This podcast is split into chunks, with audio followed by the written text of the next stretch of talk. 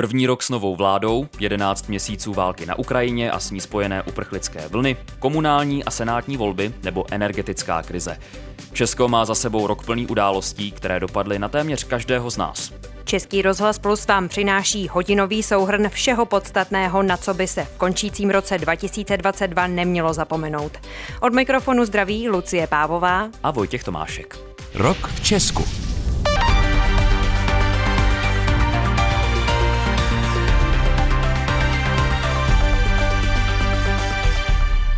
Pro návrh se vyslovilo 106 poslankyň a poslanců, proti návrhu se vyslovilo 87 poslankyň a poslanců. Právě teď byla vyslovena vládě České republiky důvěra.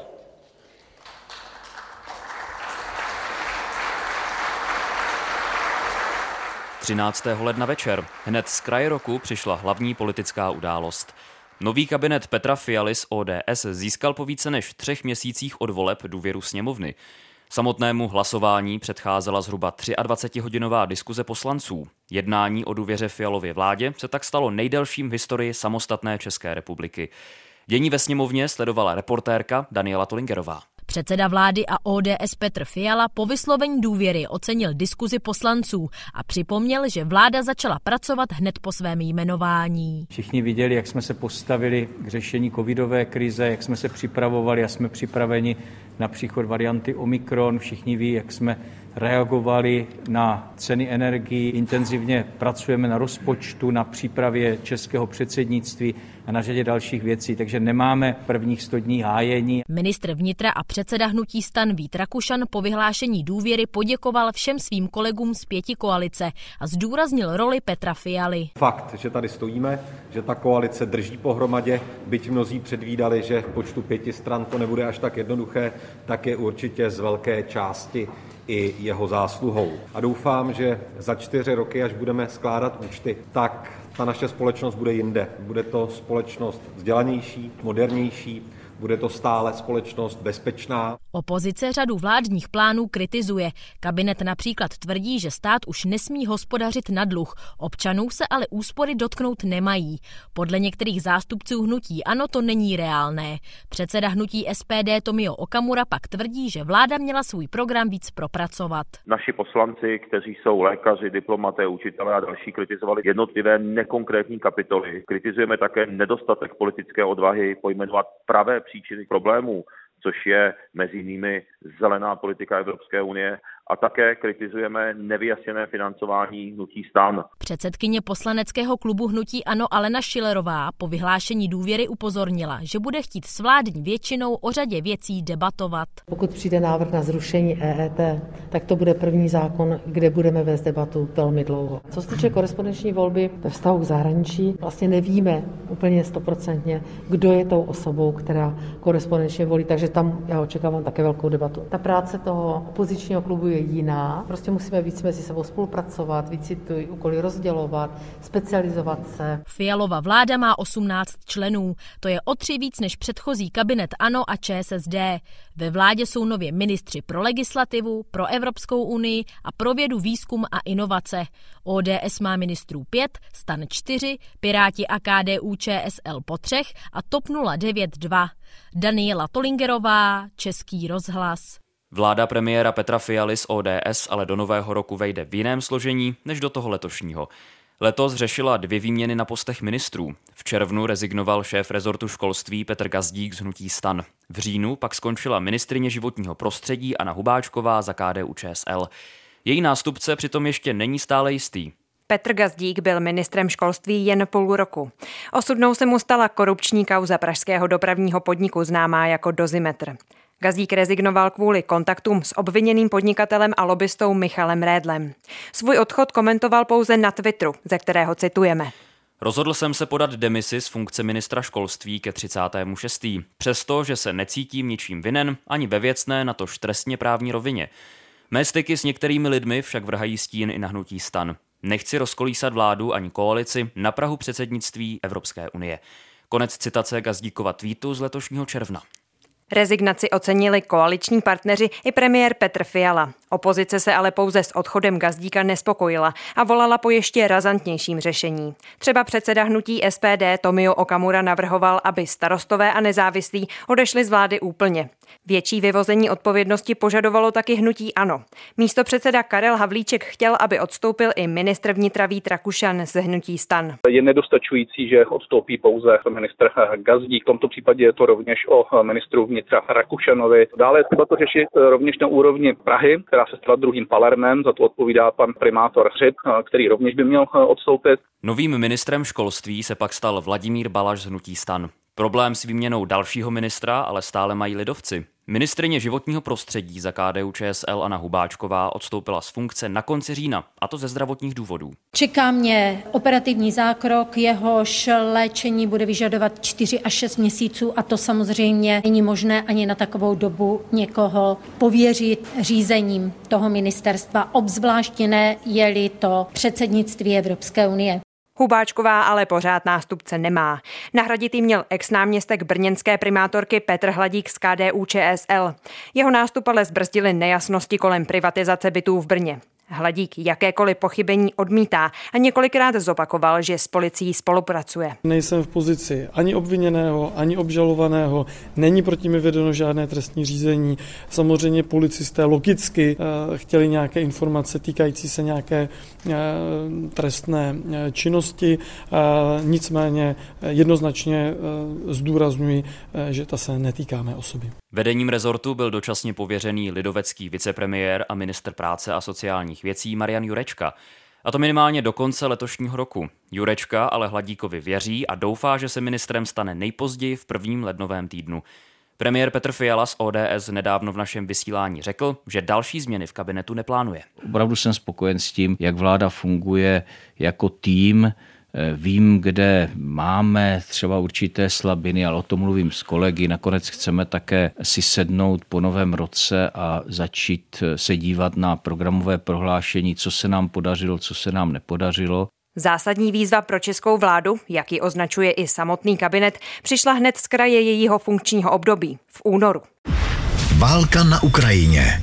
24. únor 2022. Rusko zaútočilo na Ukrajinu a kde se měla dopad nejen na evropskou bezpečnost, ale taky ekonomiku a spustila uprchlickou vlnu. Český premiér Petr Fiala z ODS spolu se svým polským protějškem Mateušem Moravěckým a slovinským předsedou vlády Jánezem Jančou na začátku března zamířili vlakem do ukrajinského Kijeva. Šlo o první návštěvu takto vysoce postavených zahraničních činitelů na Ukrajině od začátku ruské agrese. Česko taky patří mezi země, které Ukrajinu podporují nejvíc, mimo jiné dodávkami zbraní. Ty se budou v Česku i vyrábět. Do českých zbrojovek kvůli tomu přijdou pracovat tisíce Ukrajinců. Kromě dělníků i vysoce kvalifikovaní odborníci. Českému rozhlasu to řekl náměstek ministrině obrany Tomáš Kopečný, který od začátku ruské invaze koordinuje dodávky zbraní na Ukrajinu. Podle něj jde o výsledek říjnového jednání mezi premiérem Petrem Fialou z ODS a ukrajinským prezidentem Volodymyrem Zelenským. Kopečný dodal, že zbrojní výrobu budou financovat alianční partneři. Ukrajinští zaměstnanci jsou podle něj nezbytní. Česká armáda taky už cvičí ukrajinské bojovníky. Válka vyhnala z domovů tisíce Ukrajinců. Někteří z nich našli dočasný domov právě v České republice. To byla výzva pro český sociální i zdravotní systém. Stát uprchlíkům začal vyplácet humanitární dávky, ubytovávali je i lidé u sebe doma. Ukrajinské nemocnice, které se staraly o tisíce zraněných z války, taky potřebovali a potřebují zdravotnický materiál a občas taky pomoc přímo s péčí o své pacienty. Přes unijní systém pomohlo i Česko. České nemocnice přijali třeba onkologické pacienty, ale i děti s válečnými úrazy. Natáčela o tom kolegyně Jana Karasová. Takže už nemusí ničím lepit, jo? Pětiletý Miša leží v ošetřovně dětské neurochirurgie fakultní nemocnice v Motole. Na hlavě mu jde vidět zahojná rána. Kontroluje ji lékař Miroslav Vaculík. Měl poranění lepky, které bylo způsobeno granátem a my jsme tady při té operaci ošetřili defekt tvrdého obalu mozku. Klinicky se to na něm nějak neprojevilo, takže si myslím, že může vést život bez jakéhokoliv jakékoliv omezení. Šrapnel se do Myšovy hlavy dostal, když se jeho rodina v polovině března snažila utéct před ruskou okupací. Když Myšův táta Michalio vzpomíná, jak ruští vojáci stříleli na jejich auta, pošle Myšu s babičkou na druhý konec nemocniční chodby. Почали їхати. Може, ти з ними підійдеш поки? Почали далі обстрілювати. Ми кричали: цивільні, не стріляйте, але Michaliovu manželku a Myšovu mámu totiž rusové zabili. там працюємо з психологом. Chodíme s ním k psycholožce, která z Ukrajiny utekla do Česka. Chápe, že o mámu přišel. Máma його немає. Myšu v Česku čeká ještě jedna operace. Jo, pořád dává jako pozor, protože mu tam ta kostička chybí. Až mu v září doplní chybějící část kosti, chce rodina odjet zpět na Ukrajinu. Do Česka je doveze zdravotníci ze soukromé záchranné služby Davepo Medevac. Z Ukrajiny přivezli několik těžce zraněných dětí a příležitostně tam pomáhají dál, popisuje jednatel David Veselý. Hrozilo trvalý zdravotní následky a nebo některým dětem vlastně hrozilo i úmrtí ve chvíli, kdyby nebyly operativně ošetřeny. Některé státy pro pacienty vypravují i speciální letadla z Polska. Tam zraněné a nemocné pomáhá sanitkou ze západu Ukrajiny převážet i zdravotnický záchranář a ředitel neziskové organizace Žirasole Miroslav Prchal. Teď jsme vezli 15 zraněných plus doprovodu a letěli do Dánska. Druhý den se vezlo dalších 8, který letělo do Belgie. Nejvíc lidí, co si tak pamatuju, tak pojmulo Německo, protože ti měli velký letadlo, velkýho Boeinga, tam jezdilo vždycky tak kolem 40 lidí. Na takto rozsáhlou pomoc nemá Česko podle náměstka ministra zdravotnictví Jakuba Dvořáčka logistické možnosti. Je ale součástí evropské databáze, do které ukrajinské ministerstvo zdravotnictví zadává potřebné pacienty. My jsme se tady postarali po cca 400 tisíc uprchlíků.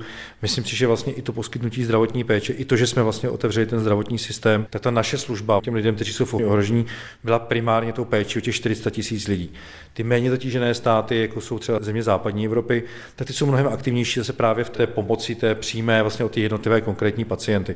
Samozřejmě my ten systém monitorujeme, pokud se k tomu pacientovi nehlásí nikdo, tak zjišťujeme ty naše volné kapacity. Letecky do Česka mířili přes program ministerstva vnitra Medevac tři pacienti, dvě děti a 28-letý hasič Andrej.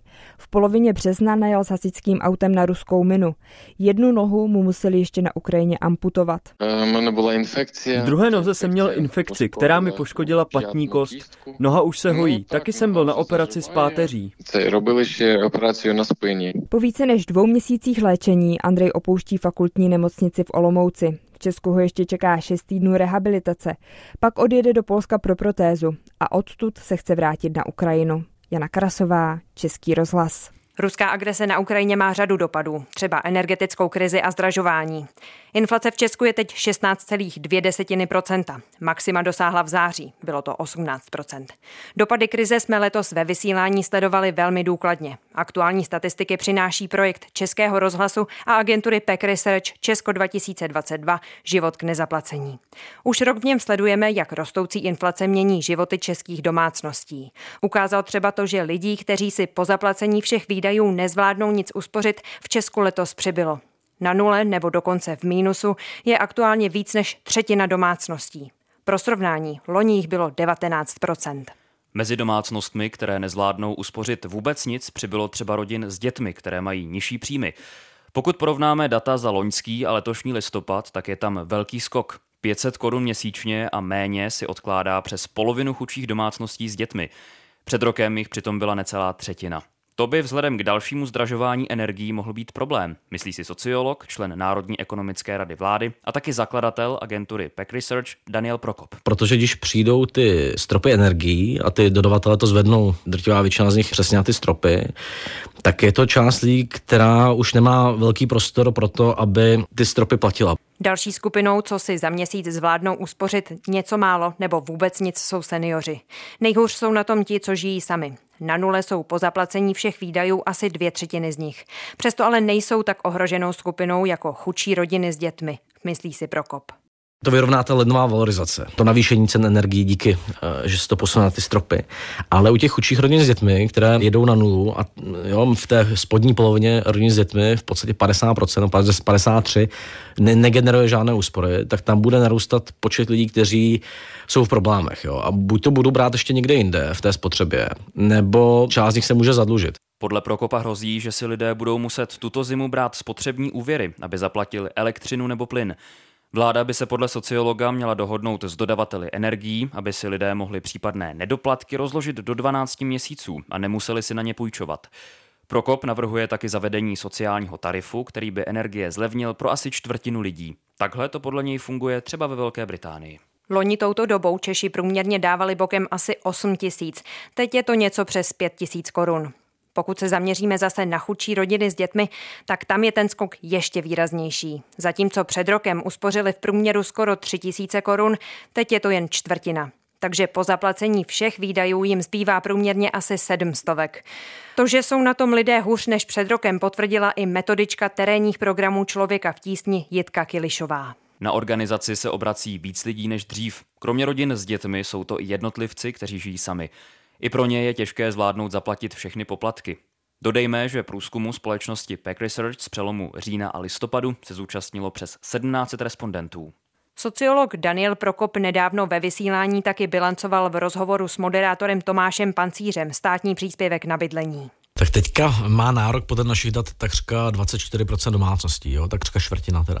Eh, z nich eh, třetina zhruba, nebo část říká, že to vlastně nepotřebuje, protože už ta definice je relativně otevřená. Ale 45% z těch lidí, kteří mají nárok a nežádají, říkají chybně, že si myslí, že na to nárok nemají, jo? že si myslí, že mají moc, moc vysoké příjmy, eh, nebo že bydlí v typu bydlení, na který se to nevztahuje. To je třeba to vlastnické bydlení. Jo? Ono se to vztahuje na vlastnické bydlení, neuznávají si tam zpátky hypoték, ale místo toho takzvaný srovnatelný výdaj, který je kolem 5000 korun třeba u čtyřčlenné rodiny. Takže rodina, která bydlí v domě, kde má vysoké náklady na energie a, a má zároveň malé příjmy, tak eh, dost často uh, nějaký menší nárok na menší příspěvek má. Jo. Takže to je taková uh, možná informace, která kterou lidi podceňují. Možná, omlouvám se, že do toho skáču doplnění na vysvětlenou, to znamená hypotéky, tam nejde započítat, hmm. ale je tam nějaký, řekněme, fiktivní základ, ale u těch energií tam je možné započítat kompletně to, co ty domácnosti tak, tak. platí? Řeknu úplně příklad, třeba rodina má čistý příjem 40 tisíc eh, a ten příspěvek eh, vlastně hradí, výjde na, třetí, na 30% tohoto, tohohle příjmu. To je 12 tisíc, 30% ze 40. A když ta rodina má třeba 10 tisíc za energie, za plyn, elektřinu, eh, stočné a k tomu si dá tam ten, takový ten srovnatelný výdaj, který tam připočítává ten úřad práce, tak to je 10 plus 5 je 15 tisíc. Takže má nárok na 15 minus 12 na 3 tisíce korun příspěvek. Takže chudá rodina, byť bydlí ve vlastnickém bydlení nebo družstevní, má nárok na menší příspěvek.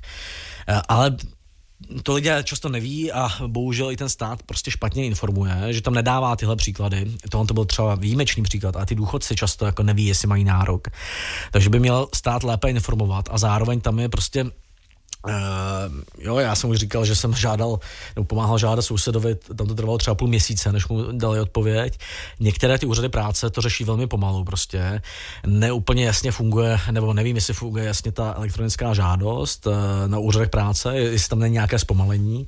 A tam to je třeba uh, uvolnit prostě, jo. Podle mě posílit ty úřady práce na tu zimu a zároveň, uh, zároveň omezit počet žádostí, kde je nějaká chyba. A to je možné udělat tím, že se rozšíří ta skupina uh, Eh, kde se dostanete do kontaktu, někdo vám může pomoct. To znamená pošty. Prostě místo, aby eh, prodávali losy, tak aby pomáhali lidem uh, s tím, jestli mají nárok na příspěvek. Banky, dodavatele, aby mezi těmi dodavateli energií byli vyškolení lidé, kteří pomůžou nasměrovat člověka na tu pomoc. Jo? Tak to by výrazně pomohlo podle mě s tím, aby to lidé využívali ten příspěvek. Je tohle reálné? Bavíte se o tom třeba, když máte příležitost i jako člen NERVu setkat se s ministrem práce a sociálních věcí. Je to něco, o čem eh, pan ministr nebo vláda uvažuje, co připravuje?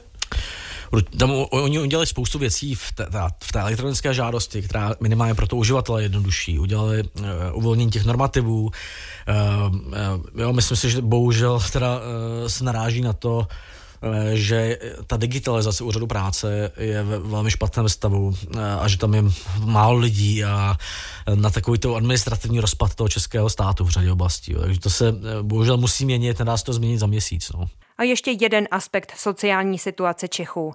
Části lidem se zhoršily problémy s duševním zdravím. I to bylo téma pro projekt Život k nezaplacení a sociologa Daniela Prokopa. My tam máme takové uh, diagnostické nástroje pro uh, sledování symptomů deprese a úzkostí a to během, během té inflace, během té, toho roku narostlo z 10 na 14 lidí, kteří mají tyhle symptomy deprese nebo úzkosti a souvisí to s, tím, uh, s těmi ekonomickými problémy. Výrazně to roste, nebo výrazněji to roste mezi lidmi, kteří jsou zasaženi tou inflací. Jo. Takže má to dopady na uh, nějakou duševní pohodu u části lidí samozřejmě, takže uh, tam bohužel český stát i do toho duševního zdraví, jak do prevence těch problémů samozřejmě sociální, tak do jejich řešení dává hodně málo. Máme malou část rozpočtu zdravotnictví, která jde na ty problémy, které jsou duševní.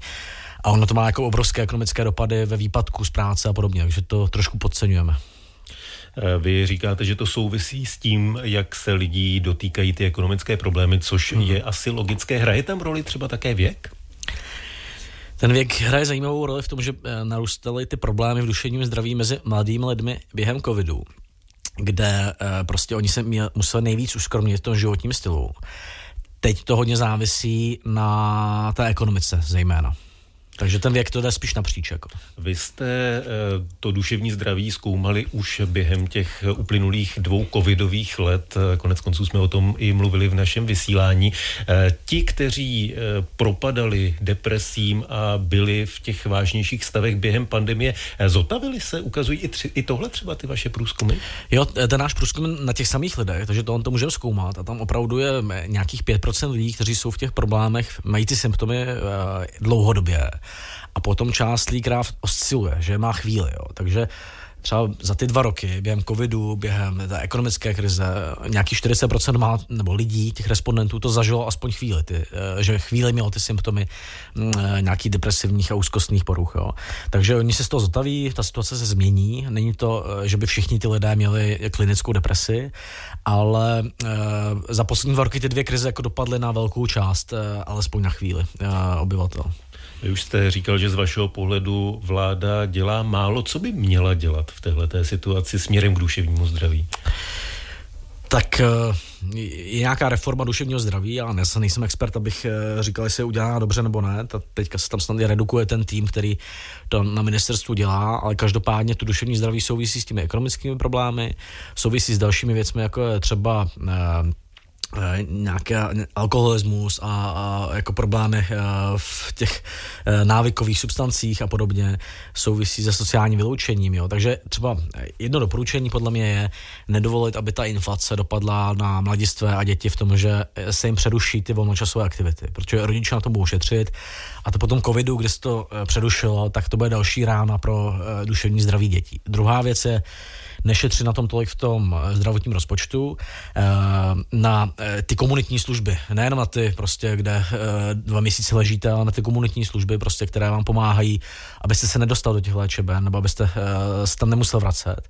A třetí věc je třeba v reformě daní rozhodně klás větší důraz na danění alkoholu, protože cenová dostupnost alkoholu za poslední deset let obrovsky vzrostla v České republice, protože spotřební daně stagnují, tak spíš danit alkohol, než danit práci prostě, jo. Ne, neuvrhat ty lidi do chudoby, spíš uh, danit ty věci, kde víme, že jsou negativní dopady na fyzické a duševní zdraví. Což ke zdanění alkoholu směřovala i některá doporučení Národní hmm. ekonomické rady vlády. Na druhé straně v této situaci, kdy mluvíte o dopadech toho všeobecného zdražování, nebylo by to pro nějakou skupinu lidí vlastně ještě těžší, ještě horší, kdyby zdražil i alkohol? Tak já to beru tak, že to je lepší, než jim, než jim zatížit práci, jo? protože tím jim vlastně zdražíte všechno, i potraviny a podobně. Jo? A uh, u třeba spotřební na pivo, na víno, to se neměnilo od roku 2010, uh, e, na víno tam ještě výjimka uh, na ta tichá vína, vína, která je velmi nesmyslná. Navíc ta výjimka na ta tichá vína, ta je nejhorší, že uh, většina uh, těch tichých vín, těch nešumivých, je z dovozu v Česku, takže my podporujeme prostě dovozce uh, daňovou výjimkou. Takže tam podle mě by uh, určitě bylo bylo lepší vybrat 5 miliard na až 10 miliard na daních v alkoholu a nepřidávat to do daní práce například. Uzavírá v rozhovoru s kolegou Tomášem Pancířem sociolog Daniel Prokop. Všechny analýzy a rozhovory projektu Život k nezaplacení najdete na našem spravodajském serveru i rozhlas. Tady je Český rozhlas Plus a schrnujeme hlavní události uplynulého roku. Řešení ekonomické krize a vládní pomoc lidem nenechala bez odezvy sněmovní opozice. Schůze poslanců se letos několikrát protahovaly do nočních hodin. Kabinet Petra Fialy čelil i hlasování o vyslovení nedůvěry. Hnutí ANO s podporou SPD je vyvolali kvůli aféře kolem bývalého ředitele civilní rozvědky Petra Mlinka a taky právě vládnímu postupu v řešení zejména energetické krize. Debata před hlasováním 2. září byla také extrémně dlouhá a trvala nepřetržitě 22 hodin. Kabinet pokusu o odvolání odolal, pro vyslovení nedůvěry nakonec hlasovalo 84 přítomných opozičních poslanců a proti se vyslovilo 100 přítomných zákonodárců pětice koaličních stran. Témata politického spravodajství pochopitelně určovaly taky volby. Česko má letos za sebou hned dvoje komunální a senátní. Třetinu horní komory parlamentu a nové zastupitele Češi vybírali na konci září. Ani od té doby se ale nedaří nalézt schodu na koalici v hlavním městě. Vítězná koalice spolu na post primátora navrhla svého lídra Bohuslava Svobodu z ODS, který by měl ve funkci nahradit dosavadního pražského primátora Zdeňka Hřiba z Pirátů. Nevyšel ale plán koalice spolu, že za podpory hnutí Ano svobodu zvolí za podmínky, že by vládl se starou radou. Nakonec jim chyběl jeden hlas, protože proti takové dohodě se nakonec postavila radní Hana Kordová Marvanová zvolená za spolu. Schůze zastupitelstva vypadala třeba takto. Jedna technická byla, po kolega Vodrážka. Faktická, eh, pane primátore, vy mě nemáte, nejsme ve škole, vy mě nemáte k čemu vyzývat a co po mně chtít. Respektive můžete se mě zeptat, ale já vám nemusím odpovídat. Já se vás taky neptám, jestli na Vánoce mějete schody. Je mi to úplně jedno. Přednostním právem pan primátor. No a já jsem se teda ptal, jestli teda bude opět docházet k tomu, že tady spolustraníci jako pan starosta Vodrážka nebo pan starosta Podlík budou mydlit svému primátorovi schody. Další přihlášenou je kolegyně Kleslová, prosím. Já bych chtěla řešit věci, co Pražany trápí. Proto bych chtěla všechny vyzvat, aby jsme přikročili skutečně k volbě primátora. Moc vás o to prosím, protože my ženy máme i jiné povinnosti. Já chápu, že muži tady budete sedět, abyste nemuseli doma uklízet nebo pomáhat s něčím jiným, ale my musíme pít cukroví a musíme i uklízet. To byla ukázka z jednání pražského zastupitelstva. Situaci v Praze ve vysílání probrala moderátorka Věra Štechrová s politickým komentátorem Seznam zpráv Václavem Dolejším. Jak byste krátce popsal to včerejší jednání zastupitelstva? Mm, no, je to zmatek, je to chaos, ale hlavně, eh, a to je nejpodstatnější, je to naprosto nesrozumitelné, bych řekl, pro lidi, pro voliče, protože je to věc, které přestávají rozumět už sami politici. Teď narážím na tu zvláštní variantu, že by se novým primátorem stal Bohuslav Svoboda a vládl by e, ze starou radou. To je něco svým způsobem nevydaného. No, předseda klubu Spolu pro Prahu Zdeněk Zajíček vysvětloval ten pokus zvolit nového primátora tím, že by to pomohlo odblokovat eh, situaci. Dovedete si představit, jak? Um, nedovedu. Myslím, že ta pražská politika, vidíme to už dlouhé roky, ona je opravdu zatížena neuvěřitelnými křivdami z minulosti. Taková vzájemná nedůvěra tam panuje a um, a u těch vítězů bych řekl, že chybí nějaká velkorysost, kterou třeba prokázal Petr Fiala Eh, při sestavování té celostátní koalice spolu a pak při sestavování vlády. Nic takového tam nevidíme. Eh, nevidíme tu velkorysost ani vlastně na straně Pirátů, kde chybí zase možná někdo jako je Ivan Bartoš, ale eh, stojí tam, bych řekl, mm, zabetonovaný Zdeněk Hřib a není možné s tím nějak pohnout.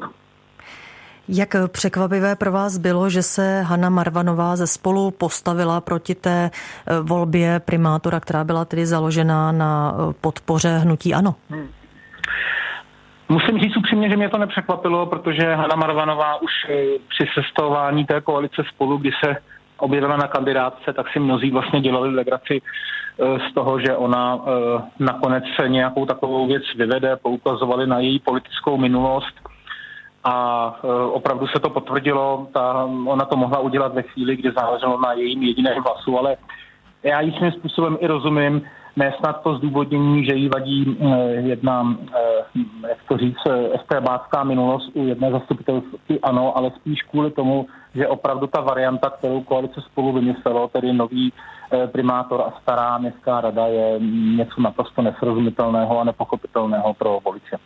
A jak, mm, jak si vysvětlujete to, že Eh, ani tak zkušený politik, jako je například pan Benda z ODS, eh, něco takového nepředpokládal, nebo že mm, přesto do téhle varianty a do toho pokusu eh, koalice spolu v čele s ODS šla?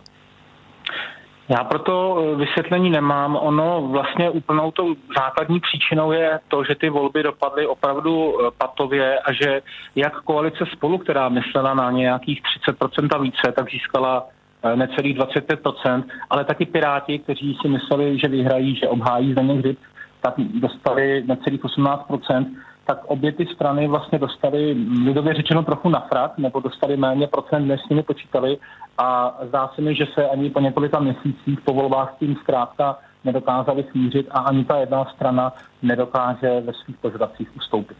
Je podle vás stále ten projekt, že by menšinovou radu hlavního města podpořilo hnutí ANO ještě po včerejšku života schopný projekt, nebo se dá předpokládat, že by se koalice spolu mohla vrátit k jednání v Praze s Piráty?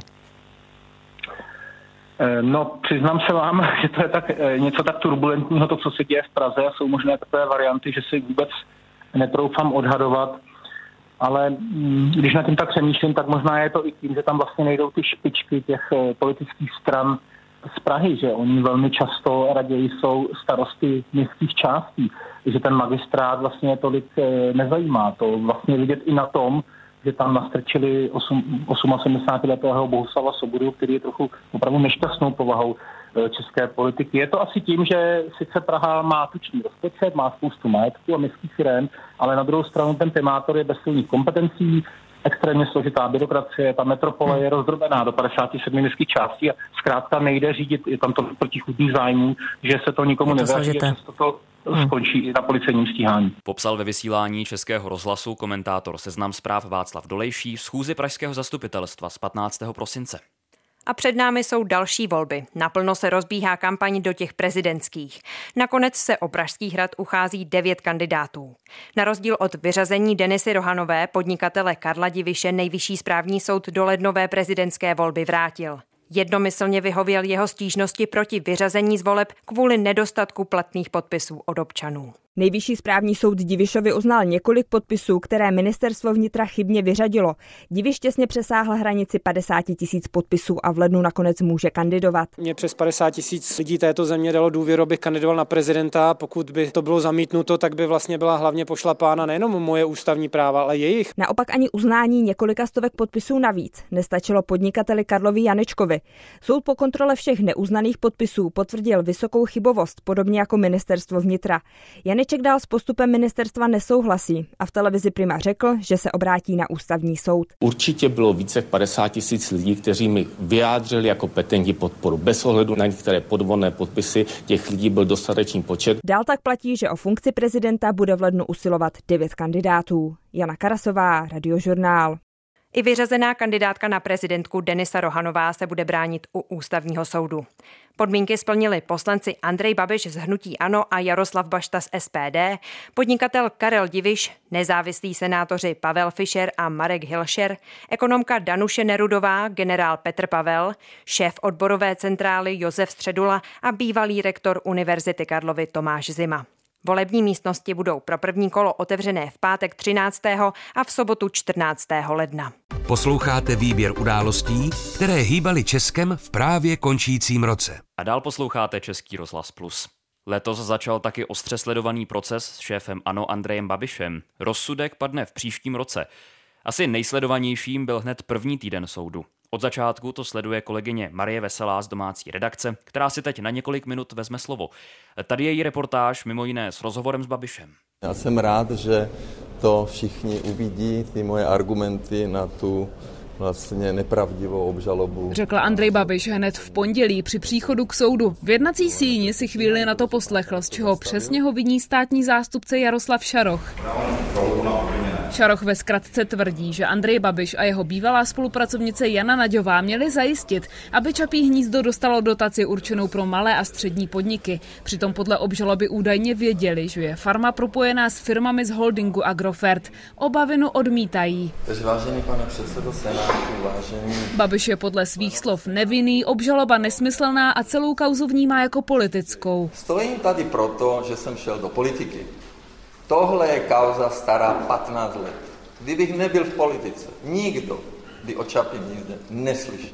Soud druhý jednací den pozval znalce. Písmoznalec Aleš Čulík před soudci řekl, že podpis Andreje Babiše mladšího na dokumentu k akcím Čapího hnízda nejspíš není pravý. Syn expremiéra tvrdí, že nic takového nepodepsal. Pokračuje mluvčí městského státního zastupitelství Aleš Cimbala. Znalec dodal, že určité rysy toho podpisu by mohly s nějakou mírou pravděpodobnosti odpovídat tedy Andrej Babiši staršímu, ale toto nějakým způsobem v tom znaleckém posudku už nepotvrdil. Čulík neměl dost podkladů a proto to neví jednoznačně. Bývalý předseda vlády odmítl, že by jakékoliv podpisy falšoval. Čulíka vystřídal v ohrádce pro svědky ekonomický znalec Vítězslav Hálek. Čapí hnízdo podle něj nebylo určitou dobu schopné fungovat bez finanční podpory holdingu Agrofert. V celém období 2008 až 2013 nebyla farma Čapí hnízdo z vlastní ekonomické činnosti schopna hradit závazky. Podle státního zástupce i to dokazuje spojení farmy s holdingem v době, kdy chtěla čerpat dotace pro malé firmy. Andrej Babiš si to nemyslí a o znalci řekl, že je podvodník. Je to podvodník. Je to podvodník, který dělá podivné znalecké posudky. A na jeho základě posudku v podstatě jsem byl stíhán. Třetí den soudu byla pozornost zaměřená hlavně na rodinu expremiéra Babiše. Jako svědek přišla jeho manželka Monika Babišová. Odmítla ale vypovídat, stejně jako její bratr, Babišův švagr Martin Herodes. Nebudu vypovídat. Obžalován můj švagr, to je jedna věc a s tím, že už jsem byl vlastně v této věci trestně stíhán. Babišova dcera z prvního manželství se z jednání omluvila. Všichni tři v minulosti vlastnili akcie Čapího hnízda. V jednací síni naopak promluvila druhá obžalovaná, bývalá manažerka farmy Jana Naďová. Omluvila se Babišovi i jeho rodině. Protože prochází peklem, kterým prochází, to je asi všechno. A vy jste to vzala na sebe tímto ale? Úplně ne. Pokud by hypoteticky došlo k pochybení, které jako musím odmítnout. Pokud ale někdo při čerpání peněz udělal chybu, byla to podle svých slov právě Naďová. Babiš se Naďové zastal, podle něj je expertka na evropské záležitosti. Další svědek, poslanec Jaroslav Faltýnek z Hnutí Ano tvrdil, že je kauza policií vymyšlený příběh. Takové transakce jsme dělali denně, bylo jich desítky, stovky za ty roky, co jsem působil wheel ve firmách, tak eh, mně to připadlo prostě, že to je hezky vymyšlený příběh. Babišovi se podle Faltínka nevyplatilo podvádět kvůli 50 milionům korun, když Čapí hnízdo stálo celkem miliardu. U soudu svědčil ve čtvrtek i další politik. Poslanec Petr Bendl z ODS byl v roce 2008 středočeským hejtmanem a právě on svým podpisem stvrdil evropské peníze pro farmu. My jsme jako regionální redaktorát, který o tom rozhodoval, neměli žádné eh, poznatky ani informace od úřadu že by tam bylo něco špatně. Podobných žádostí schvalovala podle ex-hejtmana Rada stovky. Bývalá úřednice Eva Filipová kontrolovala, jestli Čapí hnízdo splňuje podmínky dotace.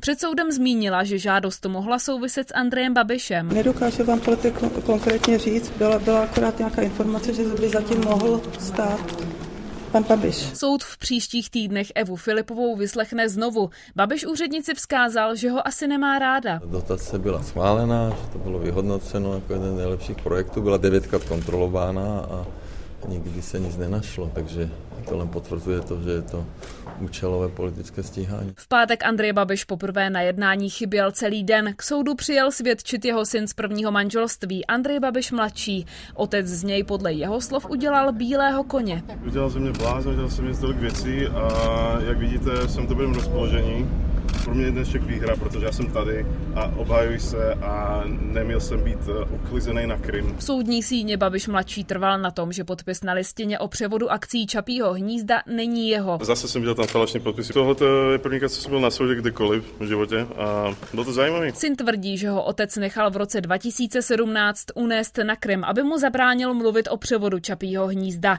Expremiér to už dřív odmítl. V týdnu řekl, že Babiš mladší má psychické problémy a není zdravotně způsobilý způsobilý mluvit před soudem. Právníci expremiéra budou chtít psychologický posudek, říká advokát Eduard Bruna. A nejde mi ani o to, jestli ten člověk z hlediska psychiatrického je schopný vypovídat. To se nějak už řeší delší dobu. Ale tady bude muset se vyjádřit právě psycholog, jestli mluví pravdu, když to řeknu tak lidově, nebo nemluví. Reportérka Marie Veselá se k soudnímu procesu vrátila i teď v prosinci. Soud případ začal znovu projednávat po asi dvouměsíční pauze. Své posudky přišli okomentovat do jednací síně první znalci. Posudky jsem nečetl, na to mám advokáty a já nejsem schopen se k tomu vyjádřit, takže já si to rád dneska poslechnu. Řekl obžalovaný expremiér Andrej Babiš z Hnutí Ano při příchodu k soudu. Jako první vypovídal písmo znalec Aleš Čulík. Ten zkoumal podpisy na listinách k převodu akcí Čapího hnízda. Pan inženýr Babiš přichází v úvahu jako pisatel těch spodních podpisů. Expremiér před časem odmítl, že by cokoliv falšoval. Babišův syn ale už dřív tvrdil, že podpisy na dokumentech nejsou jeho. Další posudky se týkaly duševního zdraví Andreje Babiše mladšího. Obhájci expremiéra chtěli, aby je znalkyně četli za zavřenými dveřmi. Soudce ale vyloučení veřejnosti odmítl. Mluvit tak začala psychiatrička Gabriela Léblová. U posuzovaného byla zjištěna duševní porucha v pravém slova smyslu, a to eh, paranoidní schizofrenie. Babiš mladší podle ní užívá léky a je schopný vypovídat před soudem. Psycholožka Jindřiška Záhorská dodala, že obecně je věrohodnost Babišova syna kvůli schizofrenii snížená. S otcem mají podle ní negativní vztah. Babiš starší osočil, soudce ho musel napomenout, že se chová nevhodně. Mně se to osobně netýká. Já jsem byl dobrý táta, jsem dobrý táta. A zkrátka pro mě je to nepřijatelné. A po skončení jednání Andrej Babiš dodal. V politickém boji zneužívat děti soupeřů je největší hnus. Krásné Vánoce. To, co dnes v soudní síni zaznělo, je pro obžalobu podle mluvčího městského státního zastupitelství v Praze Aleše Cimbaly důležité. V zásadě jsme slyšeli tedy tři znalce, to z oboru písmoznalectví, z oboru psychologie a psychiatrie.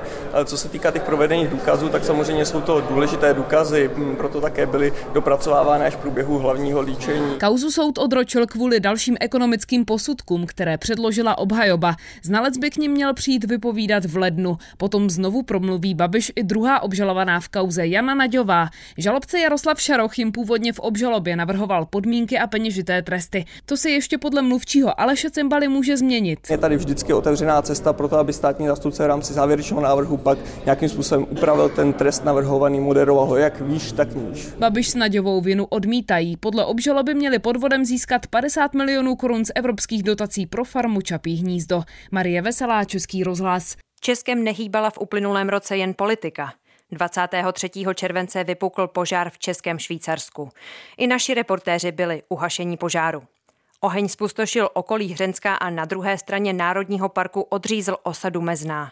Tu se ale podařilo hasičům ochránit. V osadě však schořely tři domy. Evakuovat se museli i lidé z Vysoké Lípy. V osadě Mezná situaci krátce po vypuknutí požáru sledoval reportér Lubomír Smatana. Co by to ze zhora hodně kať spouknout, nebo ne? Jsme tady dole absolutně bez tlaku.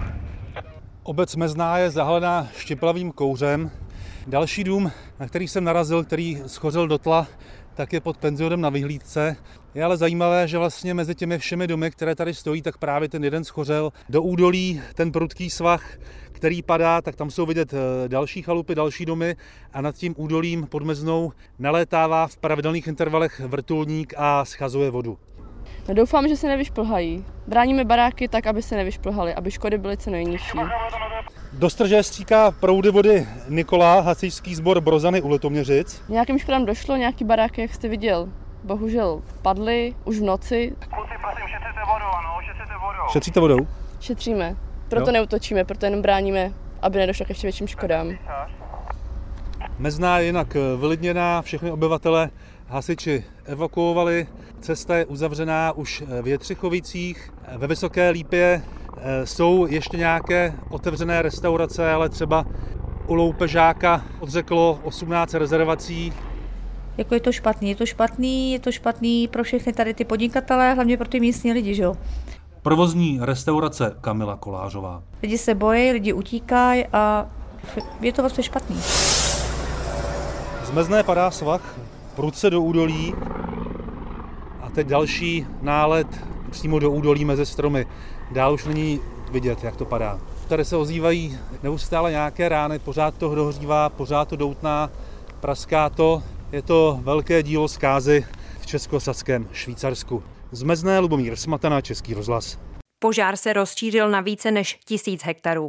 Vystřídalo se u něj zhruba 6 tisíc hasičů a 400 kusů techniky. Celkové škody zpráva parku odhaduje na 100 milionů korun. Policie vyšetřuje požár jako obecné ohrožení. Pravděpodobně vznikl v Malinovém dole. Kriminalisté se vypravili i na požářiště, kde pracovali zhruba do poloviny září. Ve funkci taky skončil ředitel zprávy Národního parku České Švýcarsko Pavel Benda. Tehdejší ministrině životního prostředí Anna Hubáčková za KDU ČSL ho odvolala s odůvodněním, že nedostatečně komunikoval s obcemi a nezvládl krizové řízení. Benda vedl Národní park od července 2008. I toto téma schrnujeme v přehledu hlavních domácích událostí právě končícího roku. Dlouhá spoždění vlaků a nespolehlivá železniční síť. I tak vypadal často rok 2022 na železnici, hlavně na hlavním koridoru z Prahy do Ostravy, respektive z Prahy do Brna. Koridor procházel rozsáhlou rekonstrukcí a důsledkem byly hodiny čekání nebo příjezd úplně jiné soupravy. Na české železnici se sešla řada výluk a rekonstrukcí najednou. Pokud se navíc k plánovaným opravám přidala nějaká mimořádnost, jako je stržená trolej, mohl se provoz na koridoru zastavit úplně.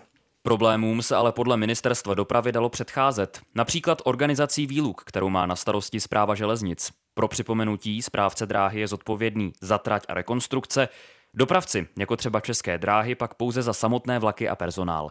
Změnou postupů by ale šlo snížit také počet mimořádných událostí, je přesvědčeno ministerstvo dopravy. Kolega Petr Král o tom v létě mluvil s ministrem dopravy Martinem Kupkou z ODS. Chceme právě přenastavit to, aby důležitým vodítkem, důležitým kritériem i pro hodnocení práce zprávy železnic byla spolehlivost toho, aby se lidé opravdu dostali eh, bez spoždění na místo, kam jedou a je jasné, jak zaznělo, že za některá spoždění můžou dopravci, za některá spoždění může právě zpráva železnic. Eh, ten problém, který teď nastal, je opravdu dán eh, shromážděním mnoha eh, staveb, mnoha investic a celou řadou výluk. To chceme do budoucna změnit. Kritériem nemůže být jenom to, kolik se na dráze proinvestuje, ale to, jakým způsobem se zorganizuje celá stavební činnost, jak ty výluky budou na sebe navazovat a to právě bude nově důležitým hodnotícím kritériem pro práci zprávy železnic i pro odměňování lidí, kteří e, jsou za to zodpovědní. Bude to znamenat, že kromě právě e, stavu železniční infrastruktury chceme hodnotit i to, jakým způsobem se na dráze daří dodržovat časy, kolik nákladů se po železnici převeze a například také to, eh, jaká právě je ta kvalita eh, spojení na české železnici. Znamenají tedy ty navrhované změny, že zpráva železnic z vašeho pohledu tak eh, zásadní výluku, jako je právě rekonstrukce hlavního železničního koridoru, naplánovala špatně? Jde o to, že se tu sešlo několik staveb a tím, jak na poměrně krátkém úseku, nějakých 160 kilometrů, je těch vážných výluk víc, tak pak stačí opravdu, aby něco nezafungovalo, nebo došlo k nějakému drobnému problému a ten problém se najednou rozroste eh, do rozsahu, který pak cestující pocítí na velkém spoždění. Tomu chceme předcházet, mě pokládám za důležitou věc aby železnice byla spolehlivá, aby se na ní lidé opravdu v tomto směru mohli spolehnout, věděli, že dojedou na místo do práce za známými, No, na schůzku prostě. To si bez pochyby asi přejeme všichni, to je takový základní předpoklad. Ale povězte, proč jste s takovým návrhem nepřišli dřív, protože problémy s provozem při rekonstrukcích, zejména toho hlavního koridoru, tady byly dřív než v srpnu. Kdybychom s tím přišli dřív, muselo by to znamenat, že ty stavby zastavíme a to by samozřejmě vyvolalo spoustu velmi závažných problémů. My jsme už pro příští rok e, některé právě naplánované stavby, které by hrozily tím, že se potkají na jedné trati, tak jsme prostě zastavili. To jsme udělali tak, abychom zároveň eh, investovali jinde. Česká železnice nutně vyžaduje investice, eh, vyžaduje opravy, protože dlouhodobě je podinvestovaná, ale nemůžeme to dělat tak, aby se prostě na jedné trati v poměrně krátkém úseku setkalo tolik výluk. Má vedení zprávy železnic vaši důvěru? Má moji důvěru, eh, v každém případě chce ale změnit práci zprávy železnic. Tak jako měníme postupně práci českých dráh, ČD Karga, tak chci, aby se opravdu změnila a zkvalitnila práce zprávy železnic. Řekl před časem v rozhovoru s Petrem Králem ministr dopravy Martin Kupka z ODS. Český rozhlas v roce 2022 nabídl i několik unikátních živých spravodajských rekonstrukcí. Ve vysílání jsme připomněli třeba nejvýznamnější akci českého odboje, která ale spustila i brutální odvetu nacistů. Ve speciální čtyřhodinové rekonstrukci nazvané Operace Antropoid jsme sledovali minutu po minutě postup výsadkářů Jana Kubiše a Josefa Gabčíka při hrdiném útoku na Reinharda Heydricha. Naši reportéři byli i na dalších klíčových místech spojených třeba s rodinami, které odbojářům pomáhali. Všechno to sledovala reportérka Kateřina Součková. Kolikrát jsem si říkal, jak by to dopadlo, kdyby se skočili tam, kde měli, že by ten můj život se ubíral úplně jiným směrem protože táta měl asi 11 hektarů polí. Svatopluk Bauman, potomek zavražděných odbojářů, členů Sokola, byl jedním z prvních hostů moderátorů Martina Veselovského a Jana Pokorného. Chápal jsem, že táta asi nemohl jinak, když prostě... On byl Sokol, náčelníkem Sokola v Horhušanech, to byla župa Baráková. A když tam ty dva uviděl, tak pochopitelně nemohl jim nepomoct nějakým způsobem je tam zásoboval, pak se spolu podílel na zakopání těch, parašut, těch padáků. Tam. Kromě historiků a pamětníků do živé rekonstrukce vstupovali i naši reportéři z různých míst Prahy a středních Čech. I v osudných 10.35, kdy zastupující říšský protektor projížděl zatáčkou v Libni. Přímo od křižovatky eh, se hlásí reportéři Tomáš Černý a Lucie Korcová. Reinhard Heydrich s Richem Kleinem přijíždí černé Mercedesu značky SS3 k zatáčce. Tam se ale také blíží tramvaj číslo 3 ze směru od Libně a navíc ještě v obou směrech dvě tramvaje číslo 14. Řidič a Heidrichův tělesný strážce Johannes Klein nechce za tramvají zastavit a začíná ji předjíždět zleva. Heidrich si všimne na chodníku muže v klobouku, který má přes rameno přehozený plášť. Je to Josef Gabčík. Jsou od sebe asi metr a půl a Gabčík odhazuje plášť, v rukou drží samopal, natahuje závěr, ale spoušť se zasekla a Mercedes ho míjí. Klein teď vykřikl pozor atentátník. A Heidrich mu... Na náměstí Míru se před pódiem, odkud se živě vysílá průběžně zastavují lidé, zaposlouchají se anebo si prohlíží informační panely. Líbí se mi to moc, protože já jsem o nich čet hrozně dobrou knihu od toho Jiřího Šulce, kterou teďka máte zdramatizovanou. A už jsem ji četl asi dvakrát, třikrát a hrozně ty Gabčíka Kubiše obdivu. Já jsem teďka přišla, z hodou okolností jsem poslouchala ráno rádio a z hodou okolností jsem šla na Mírák na, na devátou hodinu. Takže se teďka tady jsem přišla, dívám se a myslím si, že to je fajn, že se to dává do povědomí těch lidí, kteří to určitě zapomněli, třeba i já jsem zrovna nevěděla. Přicházejí i ti, kteří mají na události následující po útoku na Heidricha osobní vzpomínky. Vlastimil Melichar tehdy žil s rodiči ve Věšíně na Příbramsku. Brdech se skočili taky parašutisti a rodina Viktorovc tam byla celá vyvražděná na gestapu, tam si pro ně přišli. A já si vzpomínám, že jsme s otcem na houby, ty Viktorovc bydleli až nahoře u lesa, tam bylo takový houští nízký, tam mě otec poslal, když se tam podívat, tak já jsem se tam proplazil a ty tam vidím latě přes takovou jámu, tak zahrnutý to bylo. A pýtali jsme tam nějakou kombinézu, takovou nějakou, jako od těch parašutistů, tadyhle jsem koukal, bylo to takový jako měkčí, to si ještě pamatuju. Ze záznamu si historickou rekonstrukci můžete pustit na webu anebo v aplikaci Můj rozhlas. Kateřina Součková, Český rozhlas. A ještě jedna významná kulturní událost letošního roku. Zpěvačka Marta Kubišová oslavila osmdesátiny. Český rozhlas je připomněl speciálním koncertem v Pražské Lucerně. Během slavnostního večera, na kterém zazněly největší hity Kubišové, i generální ředitel rozhlasu René Zaboral uvedl jako první zpěvačku do rozhlasové síně slávy. Sledoval to kolega Jiří Štefl. Je za pět minut 12 a čas nechce stát,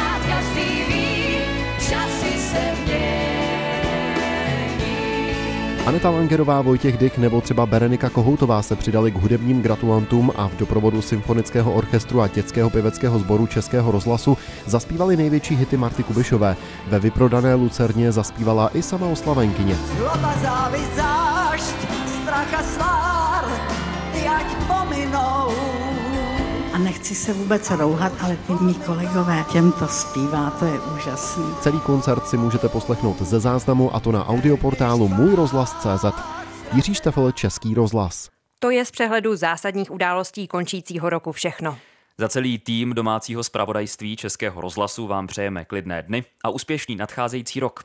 Od mikrofonu se loučí Lucie Pávová a Vojtěch Tomášek.